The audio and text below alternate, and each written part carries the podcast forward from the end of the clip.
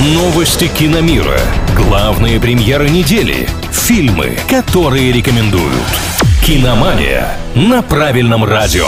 Всем, кто на правильном привет, с вами Алина Миллер. Планы Вона и опасения Шона. Подробности далее.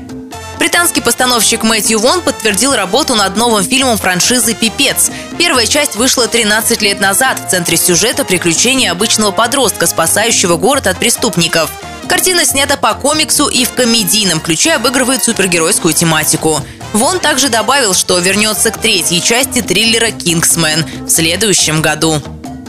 Постановщик третьего Дэдпула Шон Леви сомневается, что лента выйдет тогда, когда планировалось, в начале мая. Причина в забастовке актеров и, как следствие, длительном перерыве в съемках.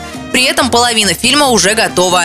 Ранее сообщалось, что из-за забастовки с ноября на март перенесена долгожданная вторая часть «Дюны» Дэнни Вильнева.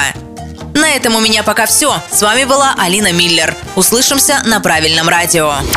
Киномания на правильном радио.